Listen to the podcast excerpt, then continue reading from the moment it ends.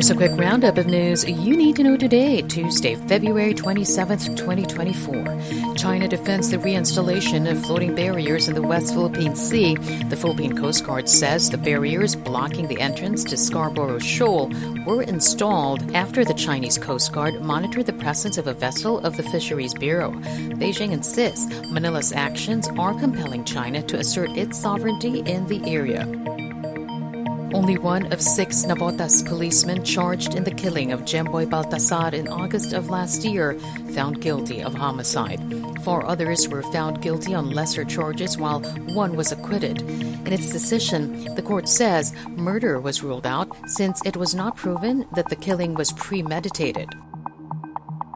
The lawyer of Apollo Quiboloy says the religious leader is still in the Philippines. Attorney Ferdinand Topacio adds Quiboloy is not in hiding, claiming his client is only exercising his right to self preservation. Topacio also says there's no decision yet on whether Quiboloy would attend the resumption of the Senate's investigation into the pastor's alleged abuses on March 5th. The Philippine Justice Department deems canceled the passport of expelled lawmaker Arnolfo Teves Jr. Justice Secretary Jesus Crispin Remulla says Teves is a fugitive for refusing to return to the country to face the charges against him.